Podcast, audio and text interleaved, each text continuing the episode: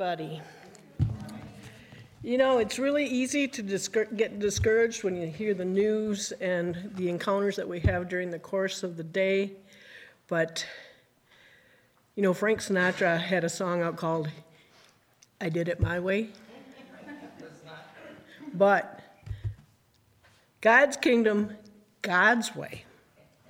Your throne, O God, is forever and ever. Many intellectuals are asking when is history going to be changing? Will society get better and better, or will we end up destroying ourselves? Christ prayed, Thy kingdom come, Thy will be done on earth as it is in heaven. And someday, that prayer, that prayer you and I often pray, is going to be answered. The first chapter of history will not be written, oh, excuse me, the last chapter of history will not be written by any human leader, however good or bad. Only God will write it. And write it, He will. Someday, when the human race stands at the edge of the abyss of self destruction, God will intervene. It may be tomorrow, it may be a thousand years from now but the outcome is certain. The future belongs to the kingdom of God. Never forget, if you belong to the king, you are on the winning side. And the hope for today? Satan is the vanquished foe, but he still wants people to believe otherwise. All who belong to Christ are victorious. And all God's people said, Amen. King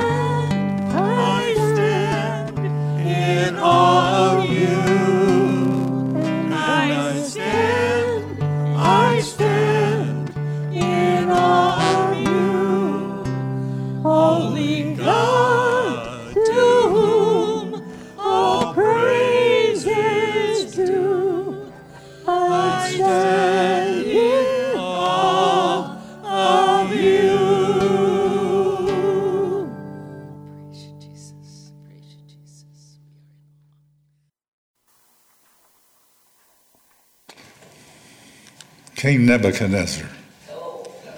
That ring a bell? Maybe the most famous king, besides the King of Kings. He had a problem with pride, and God took hold of him and made him eat like an animal for seven years, like grass. He lost everything, but then God gave it back. And he writes here in Daniel 4 at the end of the time, I, Nebuchadnezzar, lifted my eyes to heaven, and my understanding returned to me.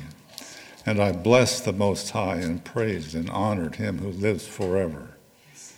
For his dominion is an everlasting dominion, and his kingdom from generation to generation. All the inhabitants of the earth are reputed as nothing. He does according to his will in the army of heaven and among the inhabitants of the earth. No one can restrain his hand or say to him, What have you done?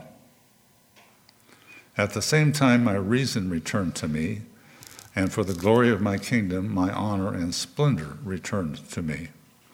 My counselors and nobles resorted to me. I was restored to my kingdom, and excellent majesty was added to me.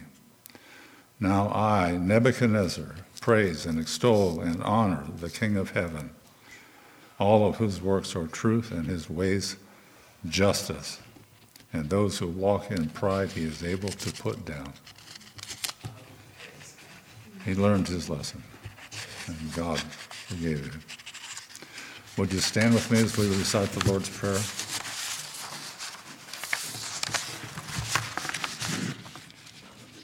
Our Father, who art in heaven, hallowed be thy name.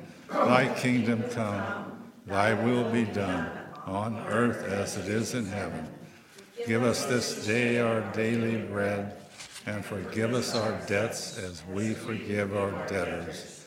And lead us not into temptation, but deliver us from evil. For thine is the kingdom, and the power, and the glory forever. Amen. Our New Testament scripture today comes from the Gospel of Luke, chapter 22, verses 14 through 20. When the time came, Jesus and the apostles sat down together at the table. Jesus said, I have been very eager to eat this Passover meal with you before my suffering begins. For I tell you now that I won't eat this meal again until its meaning is fulfilled in the kingdom of God. Then he took a cup of wine and he gave thanks to God for it. Then he said, Take this and share it among yourselves, for I will not drink wine again until the kingdom of God has come. He took some bread and gave thanks to God for it. Then he broke it in pieces and gave it to the disciples, saying, This is my body, which is given for you. Do this in remembrance of me. After supper, he took another cup of wine and said, This cup is the new covenant between God and his people, an agreement confirmed with my blood, which is poured out as a sacrifice for you.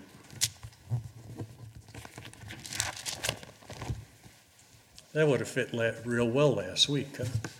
Huh? Uh, will you join me in responsive reading? May God the Father bless us. May Christ take care of us.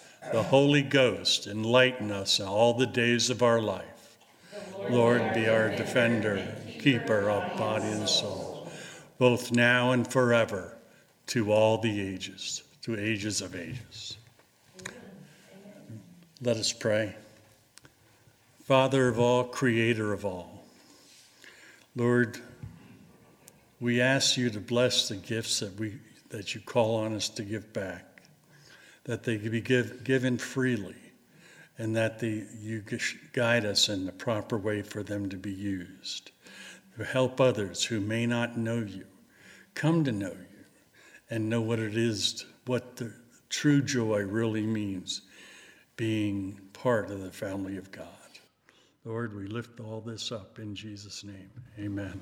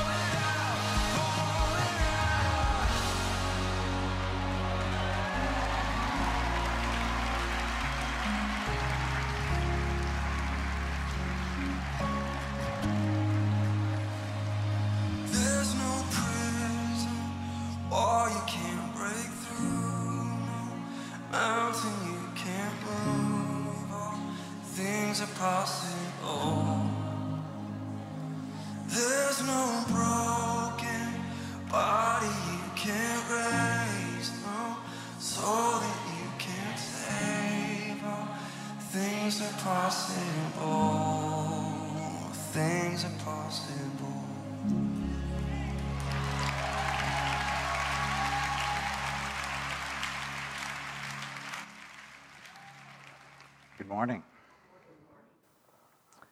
Do we believe we serve the God of revival? Amen. Let us pray. Heavenly Father, we are so thankful that you are mindful to revive your people.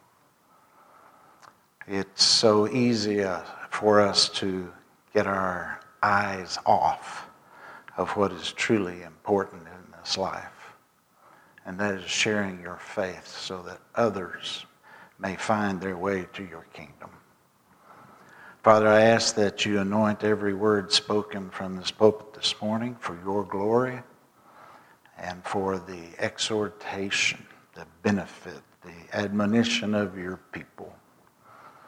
We ask it, Father, in Jesus' name. Amen. When we ask for and pray for revival, let's make sure we understand what we're asking for. The lost don't need revival, they're dead in their sins. Revival is for those who are already in the kingdom, who think it's somebody else's responsibility to preach the gospel and imitate the life of Jesus. Revival means to revive that which is dying. The lyrics to our video this morning were spot on. Come awaken your people. Pour out your spirit. All things are possible in you. When we pray for a revival, what are we asking for? Holy Spirit empowerment we are asking to be awakened to a sense of urgency concerning the lost. Show us slide one, please.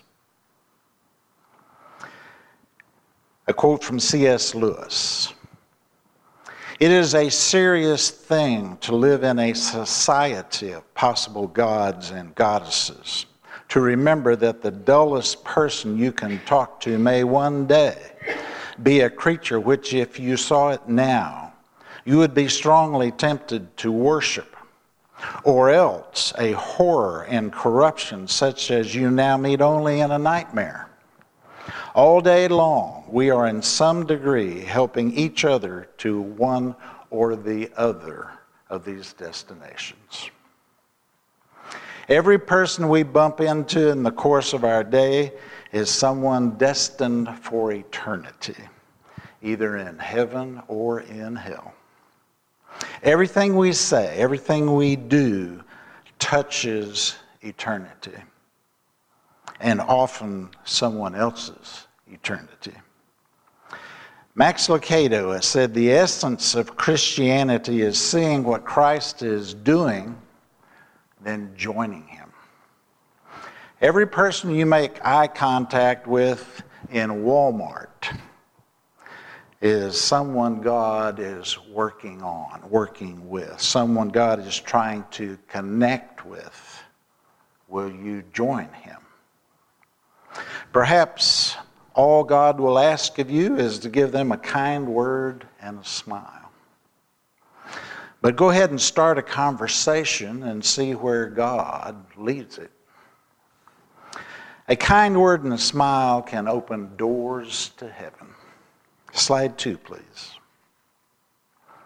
From the Gospel of Isaiah, chapter 65, verse 24. I will answer them before they even call to me. While they are still talking about their needs, I will go ahead and answer their prayers. What's this mean? It means anything we ask according to God's will, He will answer. He has already answered. He will answer before we ask. But what do we need? What does this world need? Revival. If you've seen the movie Jesus Revolution, then you know what spurred the revival was Christians who were excited about their faith so excited they had to share. But much of so called Christianity has fallen asleep in their apostate rocking chairs. We have let the all consuming flame of the Holy Spirit dwindle down to embers that are so cold there's not even smoke. You remember the expression where there's smoke, there's fire? not as relates to Christianity today. Not only is there no fire, there's no smoke. The Church of Jesus Christ here in America is more concerned with being woke to a depraved culture than woke to Jesus. The church has become so politically correct that much of the church today is caved to social and political pressure and watered down the gospel because they don't want to offend anyone. But what did Jesus say about that? He said, Blessed is he who is not offended in me. And what exactly is a watered down gospel? In simplest terms, it's what we call universalism. It's a gospel that says all dogs go to heaven.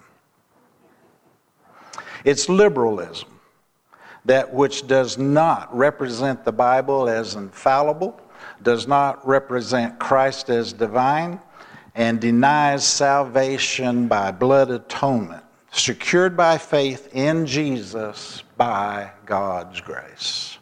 They deny all of that. Did you know the term seeker friendly is actually from the pit of hell? Do you know who is credited with being the father of the seeker friendly movement? This may surprise you. Robert Schuller, Crystal Cathedral. Did you know the Catholic Church recently bought Crystal Cathedral and spent 77 million in renovations? It is now the seventh largest diocese in the United States. What happened to the seeker friendly movement? It died a well deserved death. Half truths always do. But the Roman Catholic Church doesn't deal in half truths, they deal in whole lies. And here's a recent quote from Pope Francis You don't have to believe in Jesus, just be a good person. This from his efforts to organize a one world religion. Unless we think all Protestants are righteous and guilty of nothing, where do all these so called evangelical Christian critics come from? Those antagonists who are screaming that the Asbury revival was staged. The chosen TV series is not based on the Bible.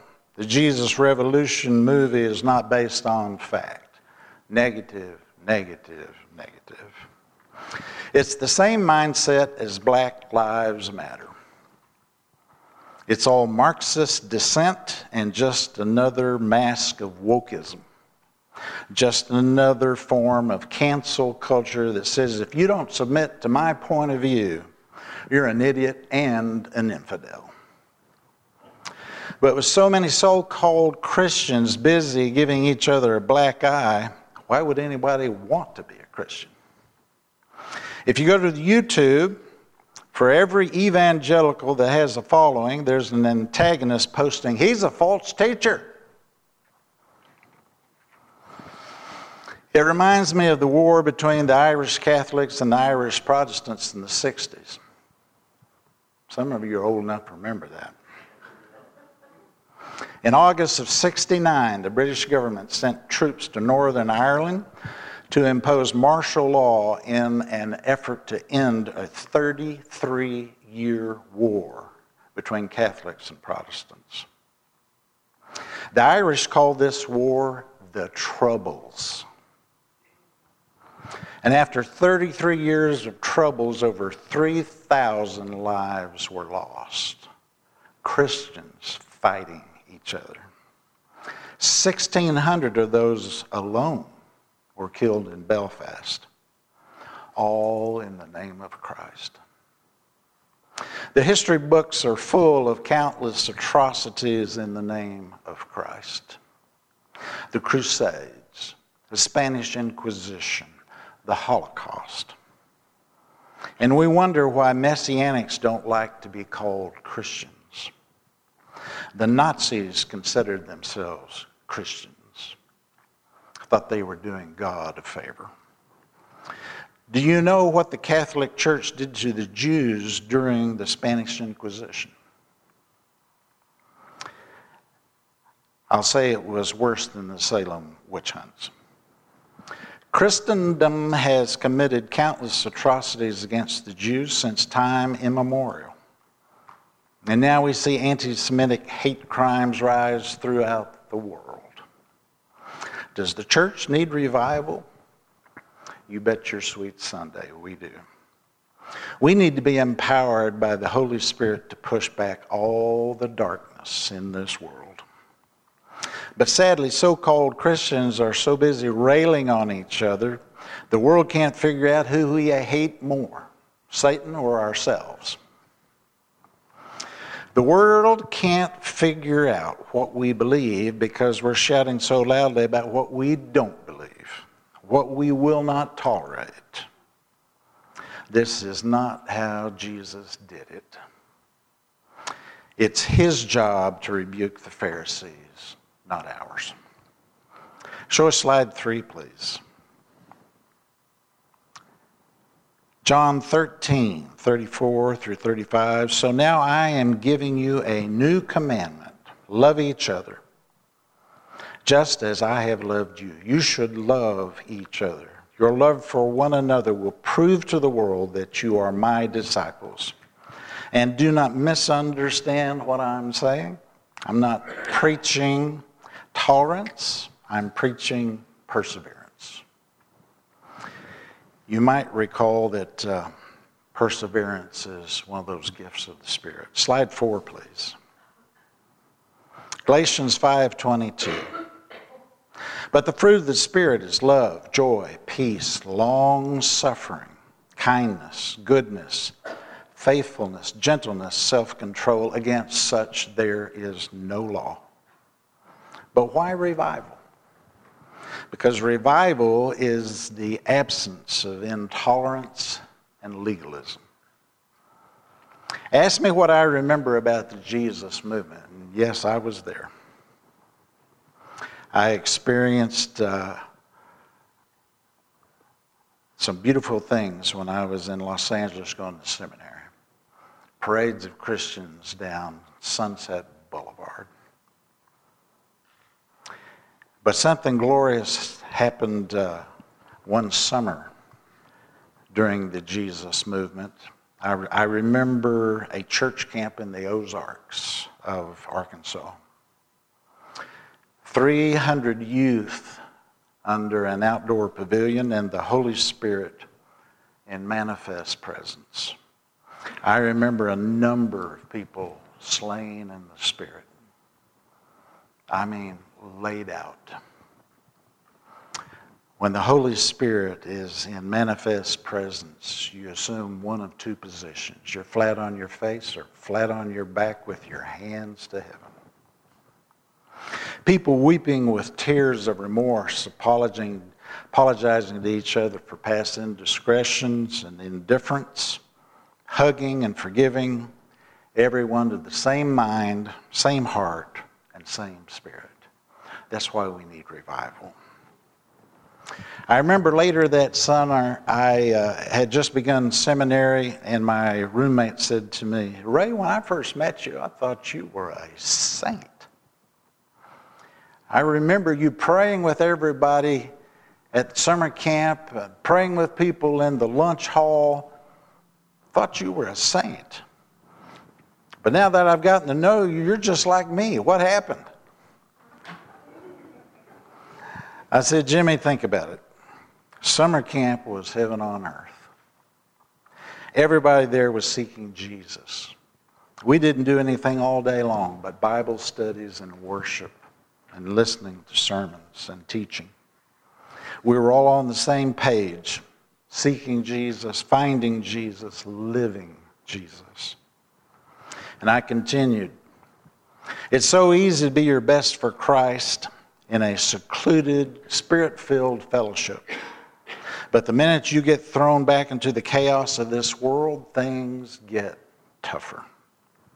But for that one week, we experienced revival. We experienced heaven on earth. Why is revival important? Because that's what we were made for. We were made to live in a focused, awareness of the presence of God. Why revival? Because the great awakenings are always preceded by the reviving of God's people. The great awakenings of 100, 200 years ago, the Jesus movement, they were all preceded by the revival of God's people. When God's people are revived, we evangelize. There's an old maxim that goes like this If your faith doesn't work at home, don't export it. If you can't live your faith in a workaday, going to the grocery store everyday life, don't try to convince someone they need Jesus. The first place they will look is at your life. And if all they see is religiosity, a mindless sense of duty, and no joy, why would they want what you have? If you're going to talk the talk, you've got to walk the walk. But we can't do that without revival. We need revival every single day of this chaotic thing we call life. This is why I keep preaching Isaiah 30 15. In repentance and rest is your salvation. In quietness and trust is your strength. A lot of the more modern translations interpret that in returning to me and rest is your salvation. It's the same thing. Repentance is returning to the Lord. Repentance and rest brings revival. Quietness and trust brings revival. Your quiet time, just sitting before the Lord, listening to God, brings revival. Why revival? Hmm. Because these are the days that the prophet Joel spoke about. Slide five, please. This is from our Lent readings for this week, Joel chapter 2. Rejoice in the Lord your God, for the rain he sends demonstrates his faithfulness. Once more the autumn rains will come, as well as the rains of spring. The threshing floors will again be piled high with grain, and the presses will overflow with new wine and olive oil.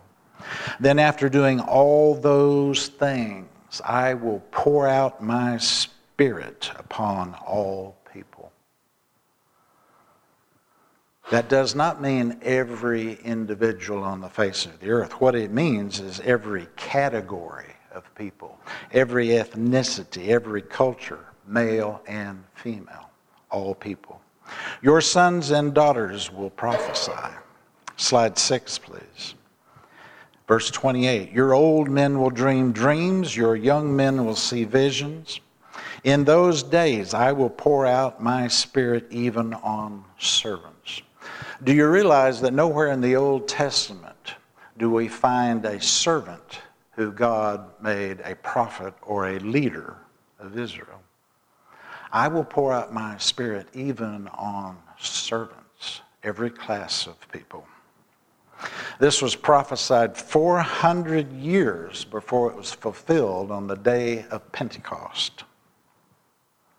And I will cause wonders in the heavens and on the earth, blood and fire and columns of smoke. The sun will become dark and the moon will turn blood red before that great and terrible day of the Lord arrives.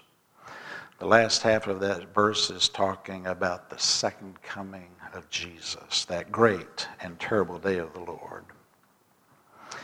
I believe that in another five years, we won't want to be here. Things are further and further and further out of control. I believe we'll see the rapture within the next five years. That's how fast things are declining. And this is why we should pray for revival. Slide seven, please. Isaiah 30, 15 is the key to revival. We have several keys to the kingdom. We have an entire ring full of keys. But the key to revival is Isaiah 30, 15. When we get our hearts right, then revival comes. Revival has to start with you and me. We don't pray revival for somebody else. We pray revival for us. It starts with us. Repentance allows us to rest quietly in the arms of Jesus. That brings renewal. And renewal brings revival. Slide eight, please.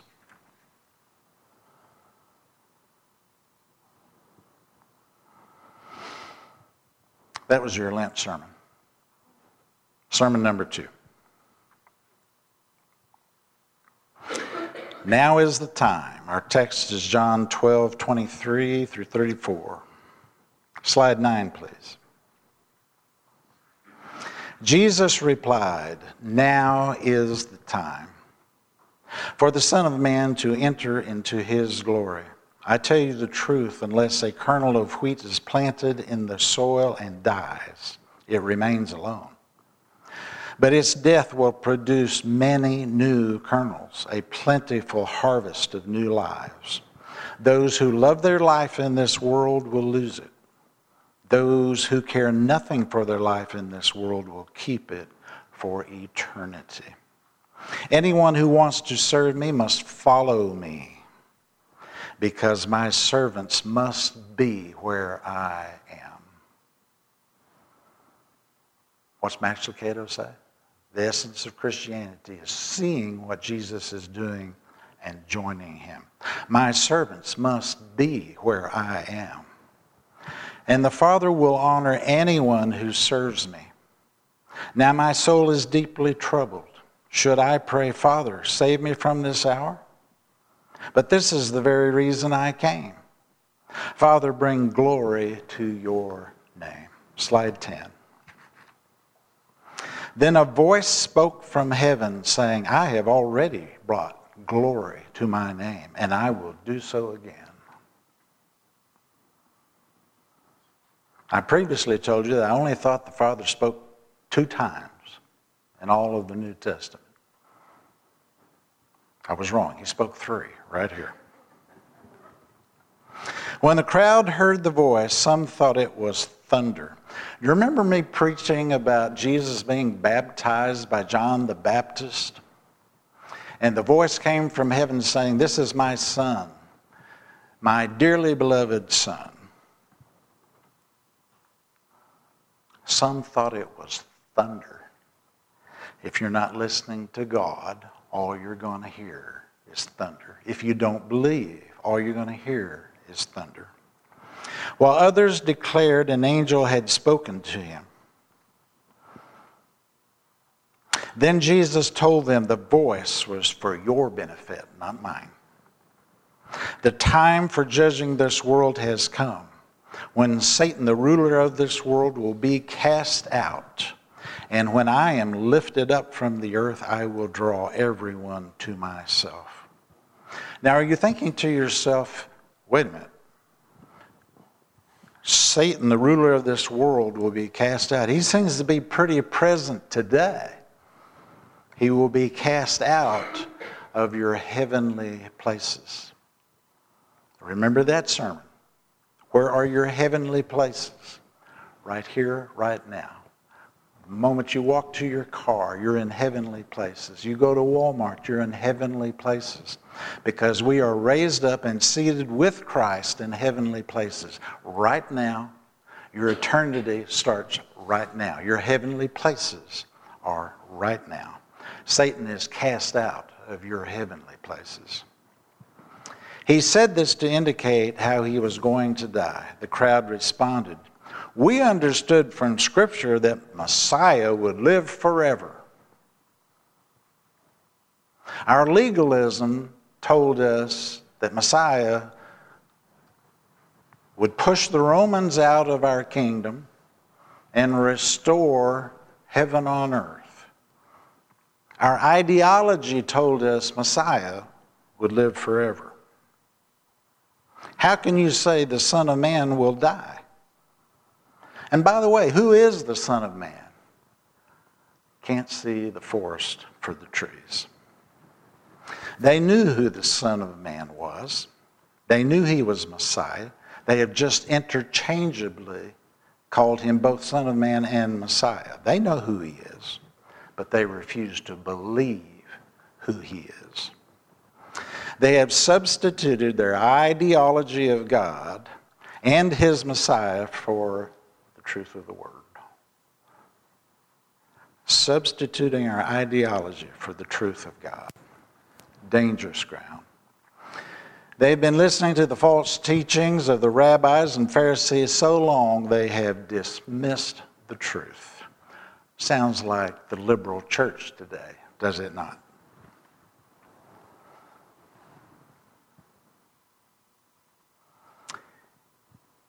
The liberal church, they have rewritten the Word of God and reshaped it to fit their agenda. Have you ever read the JW's Bible? I think they call it the World Bible. They have literally rewritten the Bible to say what they want to say, to say that Jesus was created, that he is not the same as God, to fit their agenda. Every time I encounter a JW, I want to say, why don't you just convert and become a Jew? You only believe in Jehovah. Why don't you just become a Jew? But it's no different than the mantra of the liberal church today just be a good person, and heaven is yours. Do you remember how Jesus summed up the Beatitudes? You're here to be salt and light. Slide 11, please. Matthew 5, from the message. Let me tell you why you are here. You're here to be salt seasoning that brings out the God flavors of this earth. If you lose your saltiness, how will people taste godliness? You've lost your usefulness and will end up in the garbage. Ephesians 2:10 says this. God the Father creates each of us by Christ Jesus to join him in the work that he does. The message translates that the good work he has gotten ready for us to do, work we had better be doing. Work we had better be doing. There's a judgment for Christians. We will not be judged in the great white throne judgment, but we will be judged. Back to Matthew. Here's another way to put it Jesus speaking. You're here to be light, bringing out the God colors in this world. God is not a secret to be kept. We're going public with this, as public as a city on a hill. If I make you light bearers, you don't think I'm going to hide you under a bucket, do you? I'm putting you on a light stand. And now that I put you there on a hilltop, on a light stand, shine. Keep open house. Be generous with your lives. Slide 12. Verse 16. By opening up to others, you'll prompt people to open up with God this generous Father in heaven. Don't suppose for a minute that I have come to demolish the scriptures, either God's law or the prophets. I'm not here to demolish, but to complete the law. I am going to put it all together, pull it together in a vast panorama. God's law is more real and lasting than the stars in the sky and the ground at your feet.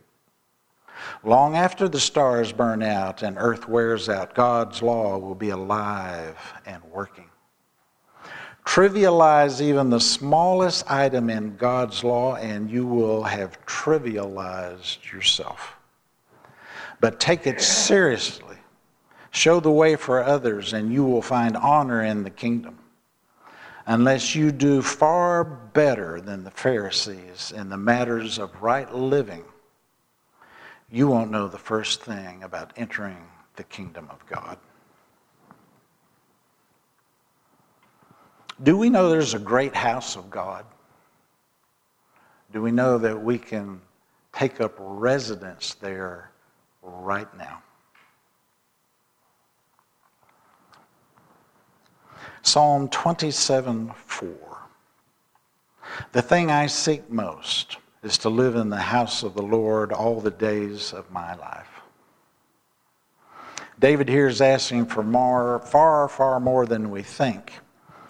He's asking for his eternity to start right now. I want to read you an excerpt from Max Lucado's book, The Great House of God. Did you know your soul has a house? Yes, it does. But it's no typical house. Conjure up your fondest notions of what you think your dream house should look like, and this exceeds them all. A grand castle has been built for your heart. Just as a physical house exists to shelter and care for your body, so a spiritual house exists to care for your soul. You've never seen a house more solid. The roof never leaks, the walls never crack, and the foundation never moves.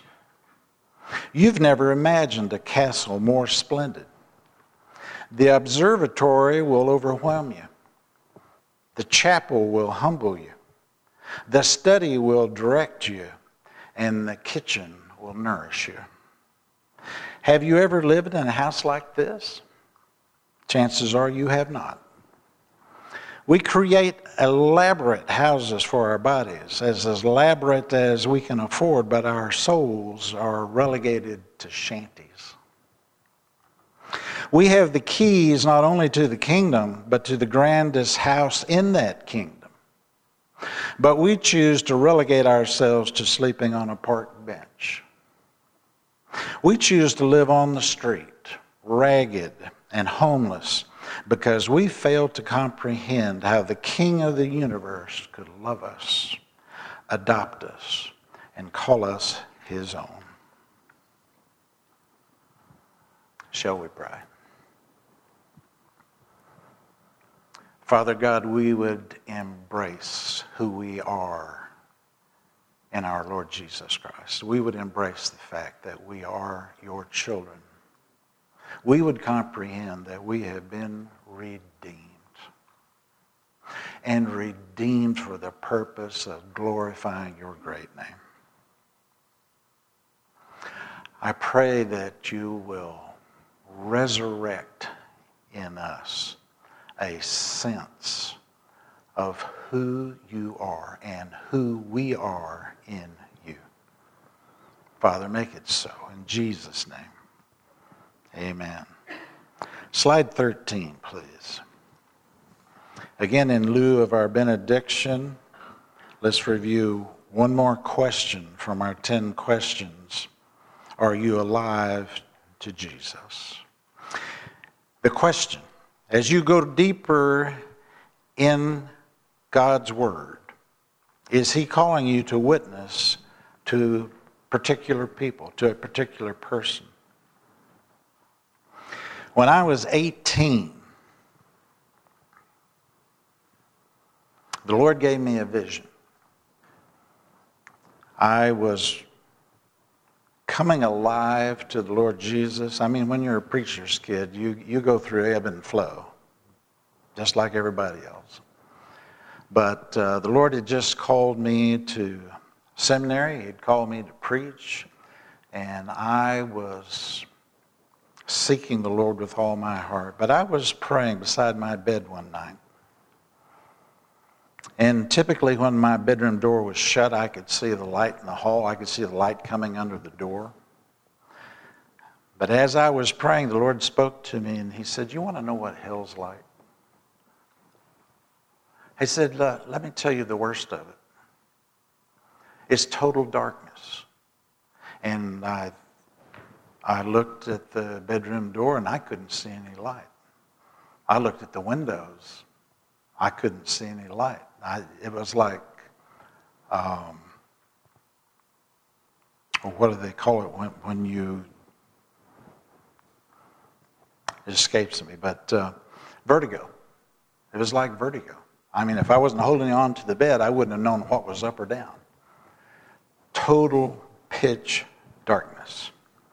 And then he said, uh, and worse than that, you have no knowledge of me. That made an impression on me. As we go deeper in God's Word, is He calling you to witness, to share? Because if you don't, that's what people are going to experience for eternity. If you truly have a passion for souls, you won't miss a chance to share the gospel. Because if you don't, those people may never taste the goodness of God if you don't speak, if you don't share. God's grace is an invitation to be beautiful. Have you ever thought of it that way? God's grace is an invitation for us to be beautiful. Ephesians 2 8, we are saved by grace. And grace is beautiful. God intends that grace that He gives to you and me to make you beautiful to all you meet. Isaiah 52 2. How beautiful on the mountains are the feet of the messenger who brings good news of peace and salvation. So go out there and be beautiful. Blessings to you all.